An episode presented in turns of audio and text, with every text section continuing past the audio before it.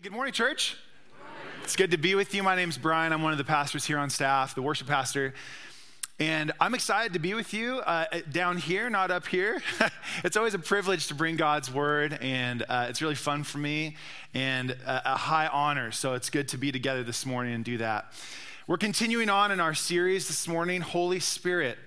And if you remember last week, Brandon did a phenomenal job as usual, answering a question for us. Who is the Holy Spirit? Who is he? And he went through a, a couple points. I'll just kind of give us a recap real quick so we're all on the same page. The first is that he talked about how the Holy Spirit is part of the Trinity, this mystery that God is three parts, but holy, each of those parts. Uh, and often the Holy Spirit is overlooked, or at least a little bit neglected, maybe undervalued. He made a funny joke about how often church calls the Trinity the, the Father, the Son, and the Holy Bible, right? uh, He also talked about how the Holy Spirit is fully God and worthy of our worship, primarily because of what he does and how he benefits us. And we're going to talk about that more today. And then also he talked about how uh, the strength of our faith is highly dependent upon the Holy Spirit's work in our life. Amen? Amen. And I, hopefully you had time to pray this week and, and get into the word as he called us to last week. But one thing that stood out to me, and it'll be a little bit of a platform for us to, to jump into this morning. He said that the Spirit was sent for our benefit. Remember that? Sent for my benefit, for our benefit. In fact, he, he pulled a passage out of Joel two twenty-eight, and it, it says basically that I will pour out my Spirit on all people, a pouring out, a, a blessing. And then also in John sixteen seven, which we'll dive into deeper today, says that the Spirit is for our good. It's for your good that I leave, and I will send him to you. Just to give that a little bit of a frame, in Acts one eight, it says that we will receive power. They would receive power when we have the Spirit upon us for this, to be witnesses. Does that sound familiar to you? A job that maybe God has given us? Maybe, I don't know, at the end of the book of Matthew. It's the Great Commission. It's like our purpose as Christians to spread the gospel and to make disciples. So if you can't tell, I'm pretty excited to talk about this this morning. But before we get into it, I have a very important question for all of you in here. By raise of hands, how many of you would consider yourself to be a D I Y-er? Just raise your hand nice and proud if that if that's something you... If you don't know what D I Y stands for, you're probably not a, D- a D I Y-er. No, I'm just kidding. It's do it yourself, right? You like to do things yourself. Raise your hands nice and high. Okay, a good amount. Awesome. I love, I'm raising my hand because I also am a D I Y-er, self-proclaimed. Uh, I love doing things on my own, uh, whether it's around the house. I try to lean away from cars because I've had some bad experiences, which will come up later. But whether it's, you know, like a, a, a remodel in your bathroom or redoing your floors or trim or paint or whatever, you know, there's there's something about doing it yourself that just, it's awesome. And there's industries built all around this concept of doing things yourself. So for me as a D I Y, there's a couple reasons I think that I like to do things myself. On a basic level, I love to create things, whether it's with wood or with paint. I'm, I'm more skilled at certain things than others, and I know my lane. So like I, if I do have something that I want done well um, and I'm not very good at it, I either seek out help or I get a professional to come and do it. Again, I've learned my lesson. uh, another thing is that I love custom things. You know, I can't stand a space on the wall where it's like, ooh, I'd really love to put a coat rack there, and then going on Amazon or going to Home Depot or Lowe's or whatever, and everything, like you end up sacrificing what you truly want for what's available. I remember one time we bought this table and we had to repaint it and resand it, and I ended up like cutting it down. I'm like, what am I doing? Like, why, why didn't I just build this myself? This is ridiculous. So I like custom stuff. I like it to be my style. I also love, and pro- maybe maybe this is you, you love the challenge, right? You love the challenge of looking at something like, I, I bet I could make that. It's like the whole premise of Pinterest, right? Like you see a Pinterest uh, item and it's like, man, I know, I know that I can make that. I know that my wife can make that, or my husband can make that, or I can make that. And so we, we go and we and we love to take on this challenge. There's another piece to this that maybe I'll get some more head nods on. I just like to save money, right? If I can do something and, and put uh, a lot of blood sometimes, unfortunately, uh, sweat and tears into a project, I'm gonna do that, and I'm gonna, I'm gonna save some money. So uh, we love to do projects. How many of you that raise your hand, sometimes your project turns out like this? It just looks a little, a little less than desirable. Oh man, this is a scene from one of my favorite uh, shows, The Office, and, and they're, you know, they're having a party at their house, and Michael Scott brings them through the room, and he's like, yeah, I, I built this table. No matter what the work, we have pride in our work, right? It's like, yeah, I, I put those screws in there, and oh man, so funny. And sometimes these projects go well, and all of these things are accomplished, right? You you face the challenge and you succeed. I had a friend who put in a, a paver patio, and uh, I was a little skeptical because I, I worked landscaping for a long time, and paver patios are like one of the worst things to do on your own. They're just really difficult, and if you lay one brick wrong, then all of them start moving, and before you know it, the whole thing is ruined, and then you have to pull a contractor out there anyway. But man, we did a really good job and saved tens of thousands of dollars, which is pretty cool. Uh, another project that I did, this was a, a while ago, uh, I had a friend who said, hey, will you help me uh, install a turbo on my truck?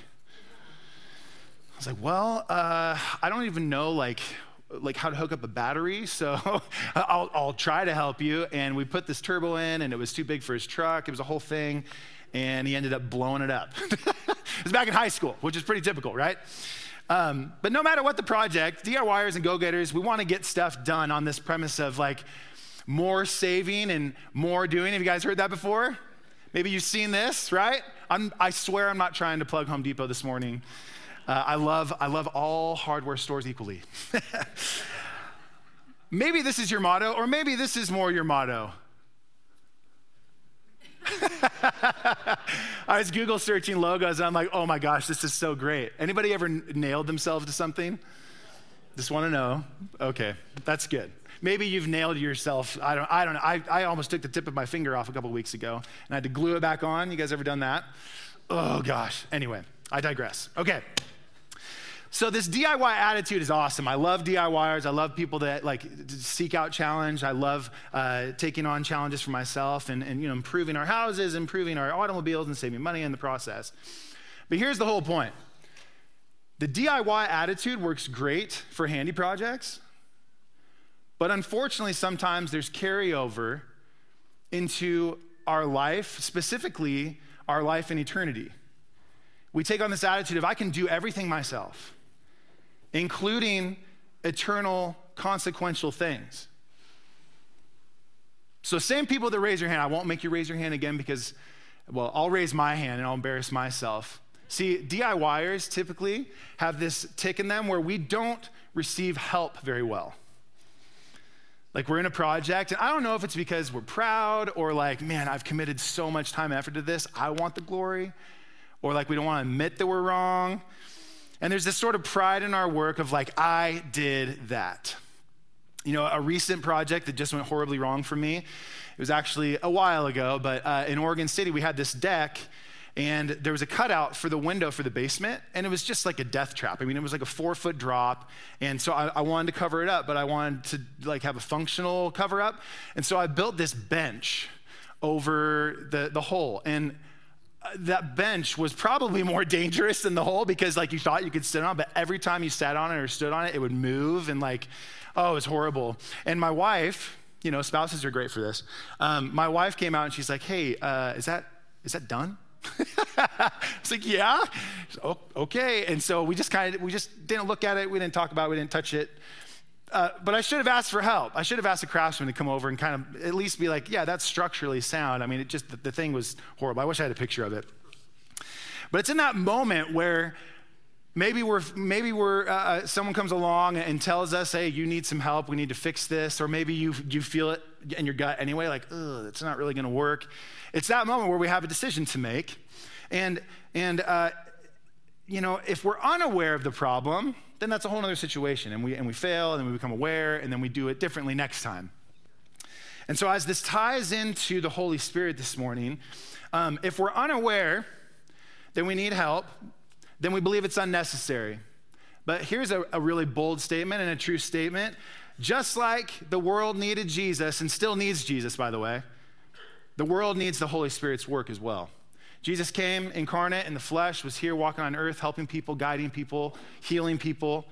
And as he left, he sent the helper. And so we need that helper just as much as we needed Jesus here on earth, especially simply just to have awareness of how much help we actually need. So this morning, last week we talked about who the Holy Spirit is, and this week we're talking about what he does, specifically in the world that we live in. This advocate, this helper, remember that word paraclete? I don't know why, but I have this like uh, function in my brain where I always, I remember that word because it sounds like parakeet, and parakeets are helpful. I, parakeets aren't helpful. I don't.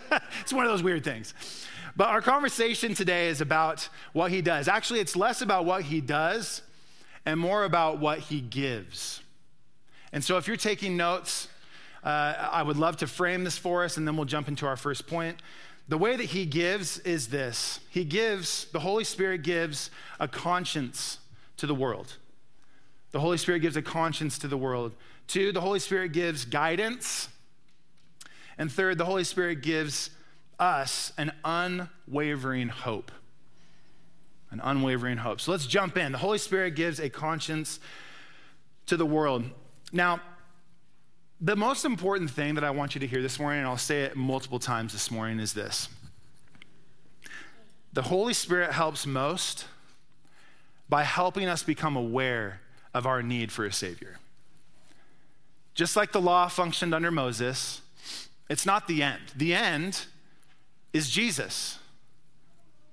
So the Holy Spirit brings about an awareness through multiple functions that we need a Savior.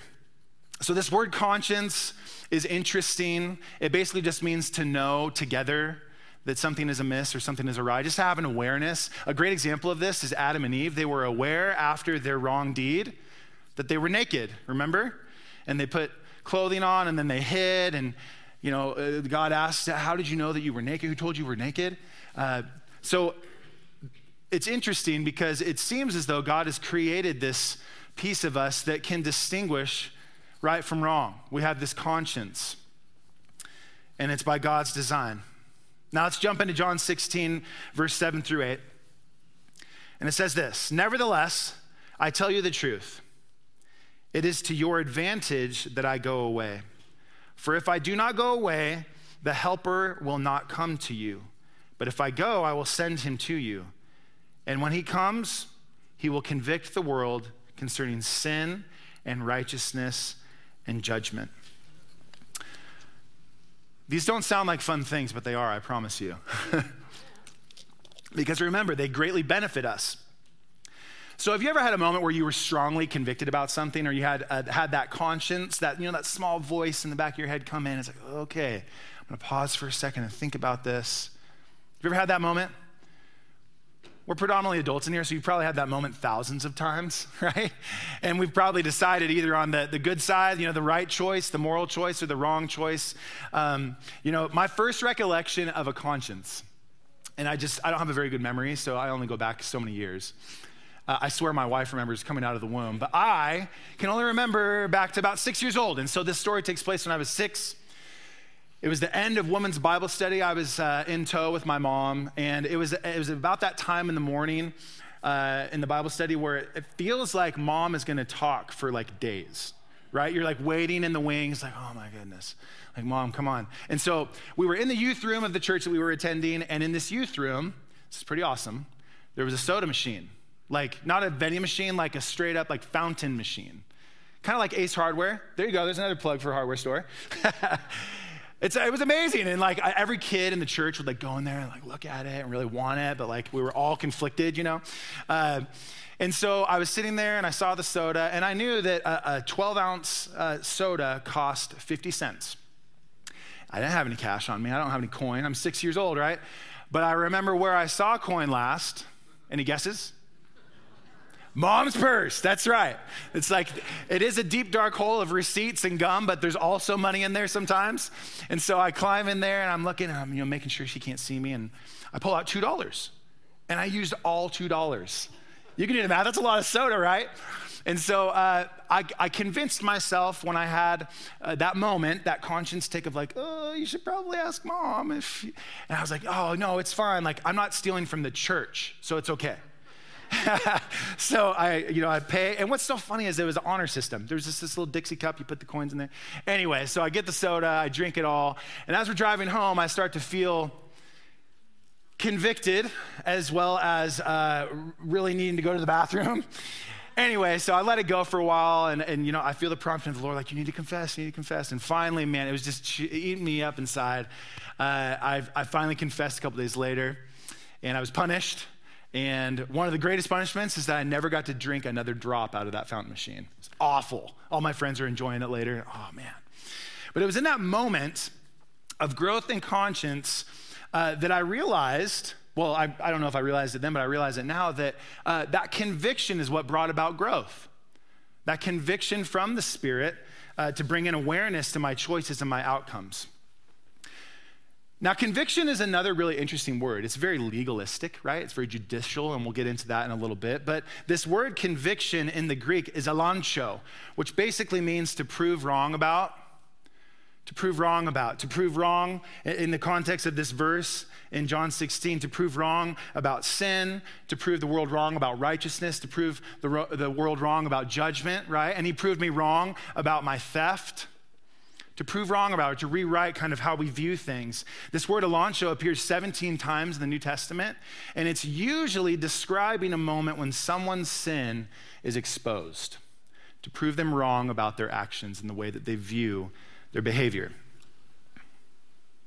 We've all experienced this, feeling convicted. And thank God, actually thank the Holy Spirit that we do, because this, this will bleed into our topics later, but it guides us, it gives us hope, because it, it, it guides us into where we're supposed to be in our walk with the Lord and in our relationship with the Lord. Now, something interesting about this concept of conviction, and I, this, this was very interesting to me. So, the world in this context is uh, this word cosmos, okay? And it basically just describes kind of probably what you're already thinking, like uh, world views or world uh, systems, as in values, beliefs, morals of humanity. And usually when this word is used, it's, it's used in contrast or opposition to God's will or God's way or God's values.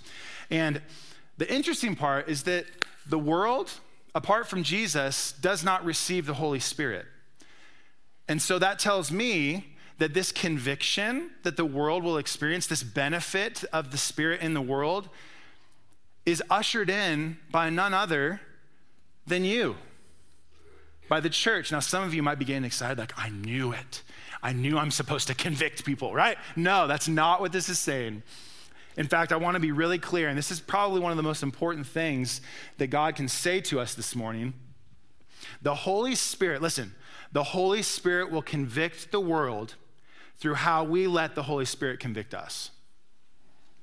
The Holy Spirit will convict the world through how we let the Holy Spirit convict us. Now, is that not convicting? Because how often have we been like, oh man, there they go, they're doing it again. That person's making a wrong choice. You know, this group is doing something crazy. But in your own life, you're stealing coins from your mom's purse. That's a horrible example, but you get the point. What this is talking about is the way that we live our lives, the way that we let God help us through his Holy Spirit be humbled through experiences, allowing us to make mistakes, but letting those mistakes transform the way that we live in the future. You better believe that I never thought twice about stealing from my mom again.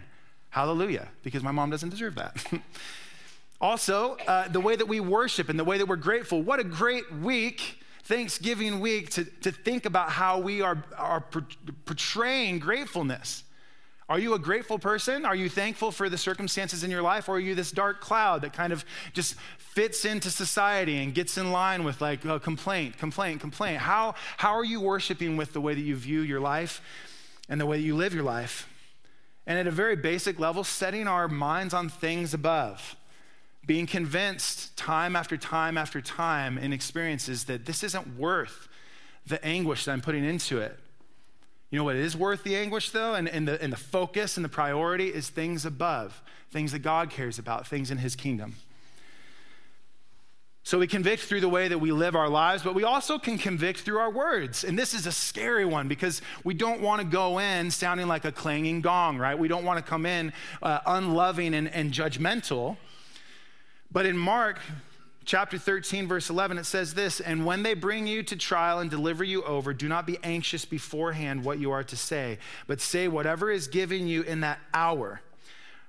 For it is not you who speak, but the Holy Spirit." That's scary. The out, I don't know about you. I'm not like the most planned person, but I like to know, especially in a situation where maybe I'm on trial. It's never happened to me, by the way. But if I were ever in a situation where I need to represent myself well or be represented well, I'd want to be planned out on what to say. Can you imagine? Just whatever comes to my mind and heart. Whew, it's tough. But here's the thing, we don't always need to speak, but when we do need to, he will prompt it and he will give you the words. It's pretty cool. I don't know if you've ever experienced that. I mentioned that these words are very judicial. They're very legalistic. Um, they really kind of reside in this, uh, this, this legal kind of courtroom setting. And here's something interesting to consider. In John, this judicial context sharpens the idea of conviction, especially through the lens of Jesus's life, trial, and death. The world accused Jesus and attempted to convict him of something, but he could not be convicted and he could not be held by the traps of sin. Amen, hallelujah, so good. But now the world stands judged, as they cannot judge the ways of God, and the world stands accused in sin, righteousness, and judgment. Again, the benefit, he's coming to convict, to, to prove wrong about these things to the world, to kind of rewrite it. And the thing is, we don't know. We don't know what we don't know. Going back to the idea of like, I don't, I didn't know that I needed help with my, my bench until my wife was a great voice piece of reason. So the Holy Spirit helps us know through the conviction that we need Jesus. And the answer to sin, righteousness, and judgment is Jesus. So let's continue on in this passage in John sixteen, verse eight. "And when he comes, he will convict the world concerning sin and righteousness and judgment. Concerning sin, because they do not believe in me. Concerning righteousness, because I go to the Father and you will see me no longer. Concerning judgment, because the ruler of the world is judged." These are, these are great. Let's go through these real quick. So proved wrong about sin. Proved wrong about sin. And he says, they do not believe in me. I had to read these over and over and over again to understand what, what Jesus was saying here. But this is pretty simple. Who has the power to forgive sin? God. Who had the power to forgive sin on this earth? Jesus. Yes. Well, who has power over sin? Jesus. So when he says they do not believe in me, yes, okay. They don't know what they don't know, and they don't know that he is the answer. It's no longer sacrifices of atonement. He was the sacrifice of atonement. They must know him in order to understand sin, and more importantly, the forgiveness of sin. They were proved wrong about righteousness, because I go to the Father and I'm with them no longer. Who makes us righteous? Jesus. Faith in Jesus, not by works. In Romans three twenty-two, it talks about how faith in Christ brings about righteousness and also brings about justification, another great legalistic term. And then in four three, Paul talks about Abraham and how him believing in God was proved to him as righteousness. Belief. I think there's such a strong uh, delineation between faith and works. Now, obviously, that gets a little bit muddied because we know that faith without works is dead. But listen, when we think that works alone will bring about righteousness, what is that called? Self-righteousness and pride. Yes, self-righteousness, because we're trying to bring it on ourselves. The last point here is that he will make it known that we're proved wrong about judgment. The ruler of this world, Satan, is judged. The accuser, Satan, is judged. Here's the thing. and I'm speaking personal here, okay? And hopefully you resonate with this. I often either let myself judge myself, and I'm harsh, or I let other people judge myself. Even worse, sometimes I let the accuser, Satan, judge myself. And you know what I'm talking about, that voice that constantly puts you down, tells you you're worthless, tells you you can't do anything right, tells you you don't have a future, you don't have a hope, that you'll never amount to anything, right? He is proving us wrong on that. The Holy Spirit comes in and by conviction and by guidance and by hope brings us to a place where we realize we need Jesus, and through Jesus we have justification, we have righteousness, we have forgiveness, we have redemption, we have everything we need. Proving us wrong about judgment. Last week, Brandon asked us if we pray to the Holy Spirit exclusively to come and to move and to, and to work in us. And so I just want us to take a moment. Go ahead and close your eyes if you feel comfortable. If you don't, just kind of zone out, get focused. Thank the Holy Spirit for giving you a conscience. Giving us a conscience to bring us to the realization that we need Jesus. Amen. Okay, second thing that the Holy Spirit gives us is guidance. How many adventurers in here? Raise your hand nice and high if you love to go on adventures. It could be any kind of adventure. Maybe going to Baskin Robbins is an adventure for you. I don't know. Anything out of the norm, something that makes you feel kind of like, you know, dangerous or maybe a little risky. Like, oh man, I can't believe I didn't turn on my, you know, my Apple Maps to get there, you know? And you get a little lost. It feels crazy. I, I don't feel like we get lost anymore. We used to do this in college because we were super bored. We just shut off the G P S and we just go get lost. We'd waste a lot of gas. But I love adventure, and I think it's because we have this piece of us that just kind of wants to feel like, like I said, like dangerous and out of control. Now, any smart adventurer knows that there's a line, and you need some instruments or tools to help you in your adventure. If you get past that line, you need something to, to kind of bring you back to uh, at least a path home or uh, the right way to operate or do something, right? So this picture behind me is one of my favorite hikes. Does anybody know what mountain that is? Oh, Oregonians, it's Mount Hood. Now what's funny is that that's the backside. It's kind of, the, they call it the dark side, okay? Uh, it's not it's not the typical side that you see in like postcards, but this hike is amazing, but it's also amazingly hard. It's called the Mazama Trail.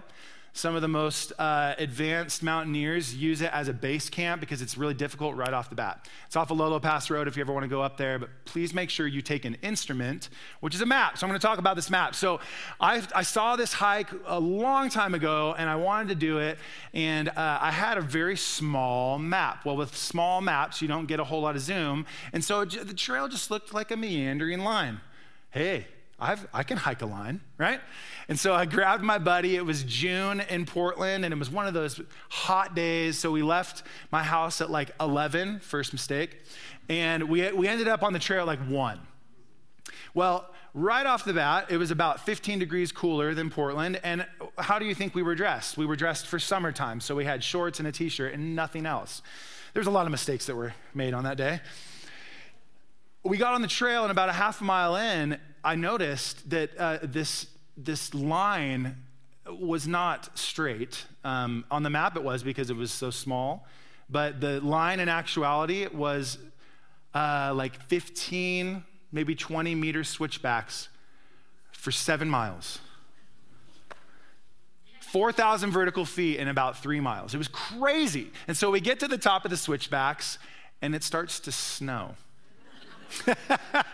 And I look at my friend, I'm like, dude, okay, one, it's already four o'clock. Two, we are not dressed for success. Let's get out of here. So that was the first time I tried to hike Mazama Trail. The second time I tried to hike Mazama Trail uh, was equally as unsatisfying. Um, basically, uh, I, I had it all planned out, and, and I even brought a stove this time. I was like, oh, coffee would be really nice at the top. You know, warm us up, whatever. Well, I brought the, the wrong adapter for the fuel, and so we almost started a forest fire up there. Oh man, so I came back down. I should have seen the signs, right? I should have known that I needed I needed some kind of, at least some kind of help to do this. Um, the next time we attempted to get to this viewpoint, once you get through the switchbacks, it opens up, but then it is long. Like it's another like five miles. And again, we ran out of time. The fourth time that I failed, oh man, this, it took me like five years to hike this thing. The fourth time I failed, I hiked with this guy that was fairly experienced and and awesome, and he was pushing me. Well, we came around this corner once we got to the top, and it was it was glacial, it was kind of snowy, but he knew what he was doing. Well, we come around the corner, and there is blood everywhere. Uh, shocking, right? Like, it looked like a cherry snow cone. And we stop, and my buddy's like, we gotta go. And so we turned around, I was so close. We turned around and we get back down. Anyway, long story short, we finally got to the top and uh, gosh, five, yeah, five years later. And it was awesome. But I did not feel awesome about my, my progression of failures because all I needed to do was get a better instrument. My ma- I, I was using the same exact map I had from the very beginning. Until finally my buddy surprised me. He's like, oh, you want this map? And it was like this huge topographical map. It's like, yes, this is amazing. How, where'd you get this? R E I. I'm like, oh gosh, okay. Anyway, so as we think about these instruments in your adventures in life or as you journey through life, it's really important to ask some questions. And namely, the question I'd like to ask is, who gives the person authority? What gives the person authority that has created this instrument? You think about cartography and topography and all these map makers throughout history. Now it's kind of based off of G P S, so it's pretty accurate. Unless you're a bozo like me and you just believe like a little printout. Um, but I would ask this. Does this person who's creating this instrument or providing this help have firsthand knowledge? Have they walked the trail or have they sailed the ocean? Have they been before you and know what's ahead? If not firsthand knowledge, at least secondhand trust. A person that has uh, you know, communication with or has uh, an intimate relationship with the person that has done that thing. Or at the very least, someone that has authority and experience. Now you see where I'm going with this. Who better than the Holy Spirit to guide us through the journey of life? Namely, walking in the Spirit, walking by the voice of God, through all these trials and tribulations, through all the things that could cause us to fail. Let's listen to that conscience and let's let Him guide us. It's absurd to think that we can do this on our own, and it's sometimes absurd to, to, to not question, is this good advice? Is this the voice of God, or is this my own voice, or is this the voice of, you know, my spouse or my best friend or my mentor? We need to ask, is it firsthand? And does this does this plan actually have our benefit in mind? In John sixteen, it continues, verse thirteen through fifteen, it says, when the Spirit of truth comes, He will guide you into all the truth, for He will not speak on His own authority. But whatever He hears, He will speak, and He will declare to you the things that are to come. He will glorify me. That's important. He will glorify me, for He will take what is mine and declare it to you. All that the Father has is mine. Therefore, I said that He will take what is mine and declare it to you. The Holy Spirit's voice guides us, leads us into what? Into all truth. I want all truth, just like I wanted to know every nook and cranny of that trail so I could be successful. Wouldn't it be nice if we had a guide through life to show us every nook and cranny, or at least be there with us? That's the other benefit, is He's right there with us. Moments of doubt, moments of moral dilemma, moments of insecurity and fear, moments of needed clarity. We've never had those, right? We need the Holy Spirit's voice to guide us in those areas. Now, what I love about the way that Jesus proclaims this is that he's not, the Holy Spirit isn't coming as a separate entity. He's tied to the Father and the Son. Not just that, but he's he's speaking the words of his Father and he's glorifying the Son. Now, here's why this is important. In First John four, it says to test the spirits that are speaking to you. And there's one test, It's simple. If that spirit is proclaiming that Jesus is Lord and that he has conquered death and that he is everything that he said he is, then it's of the Lord. And that's really important this day and age. In John fourteen, twenty-six, it continues and it says, "But the Helper, the Holy Spirit, whom the Father will send in my name, he will teach you all things and bring to your remembrance all that is said." I love that. Because the Lord says a lot to us. And if you're anything like me, I forget like the next day. But if we really listen and we're walking by the Spirit, he'll remind us of those things. He's guiding us in purposeful life. He's guiding us how to testify to his name. Both spoken and lived as an example for people to know Jesus. In Luke twelve, twelve, it says, "For the Holy Spirit will teach you in that very hour what you should say or what you ought to say."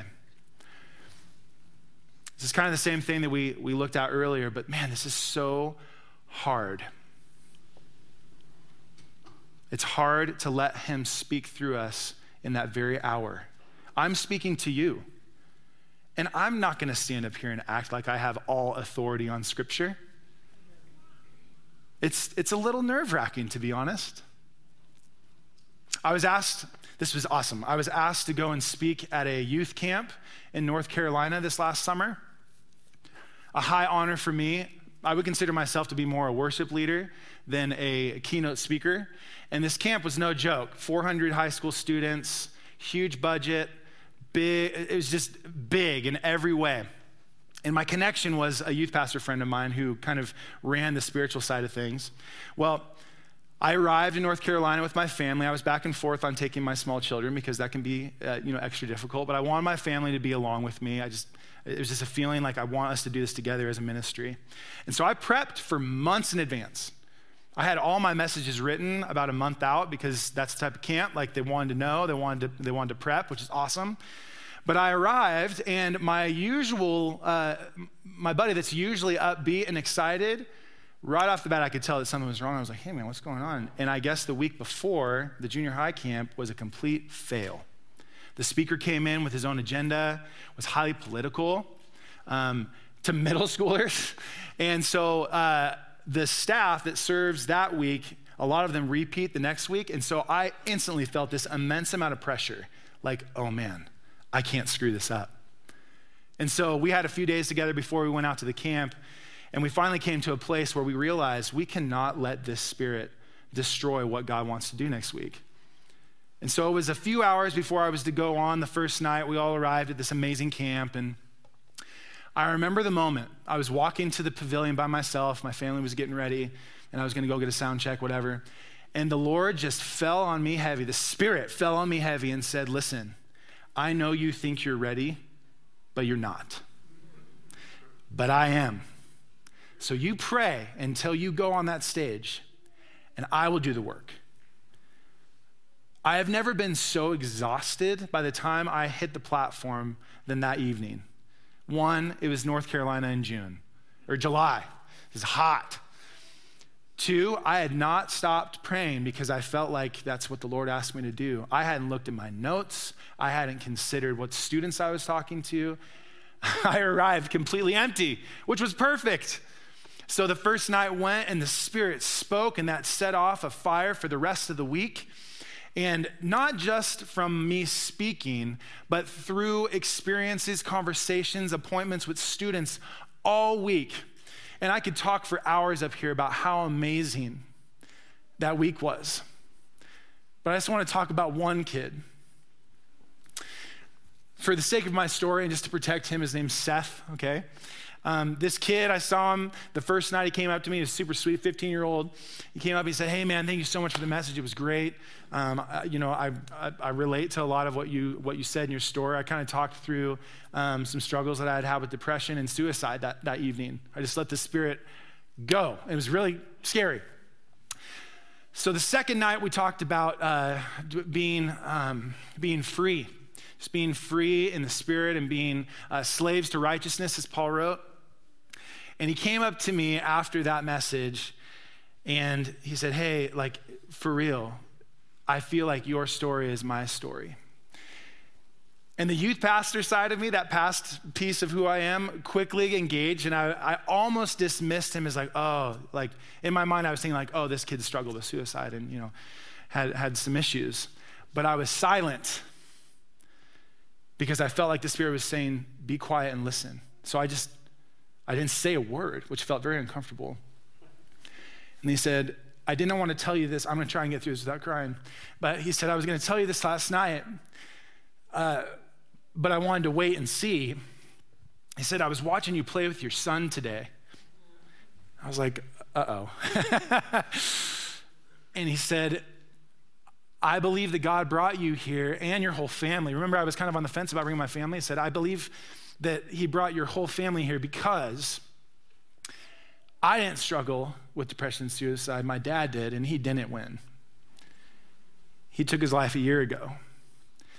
But by watching you with your son, I now know, again, that God is a merciful God and that your son doesn't have to go through that.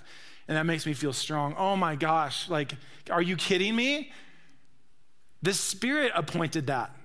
Can you imagine if I would have said no to my buddy back in December when I was like, oh, that's a big camp. I am totally out of practice talking to students. I don't want to, even, even if I was like, I don't want to bring my family. It's going to be too difficult. Man, the Spirit guides us. And when we walk by the Spirit, these types of things happen. And it is it is so exciting to see the Spirit move through our simple obedience and humility. Amen. The Holy Spirit gives guidance to our walk and to our talk. So let's let him do that.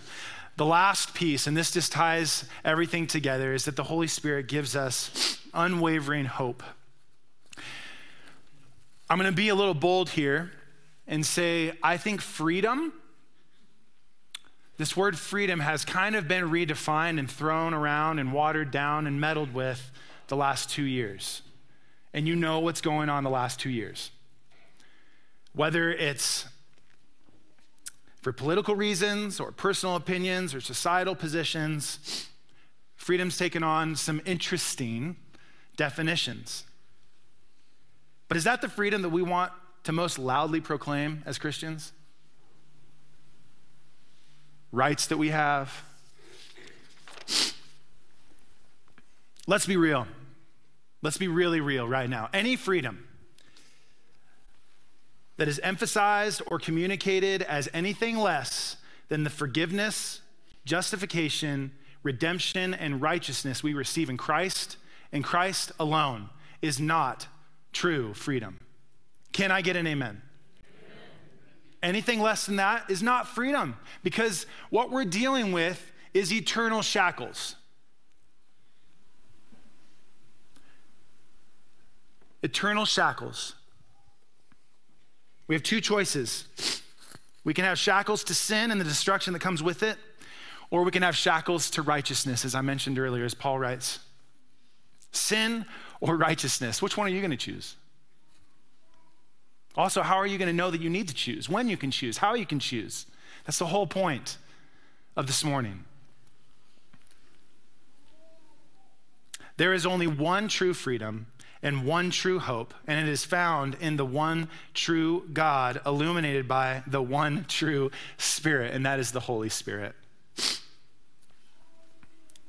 The Holy Spirit came for our benefit, and that benefit is to point us to Jesus. Let's pray. Lord, we thank you. We thank you that you are with us, and that you are for us, and that you benefit us with you, the Holy Spirit. We are so thankful that you guide us, you convict us, and you give us hope, and you rewrite the way that sin and righteousness and judgment operates with us.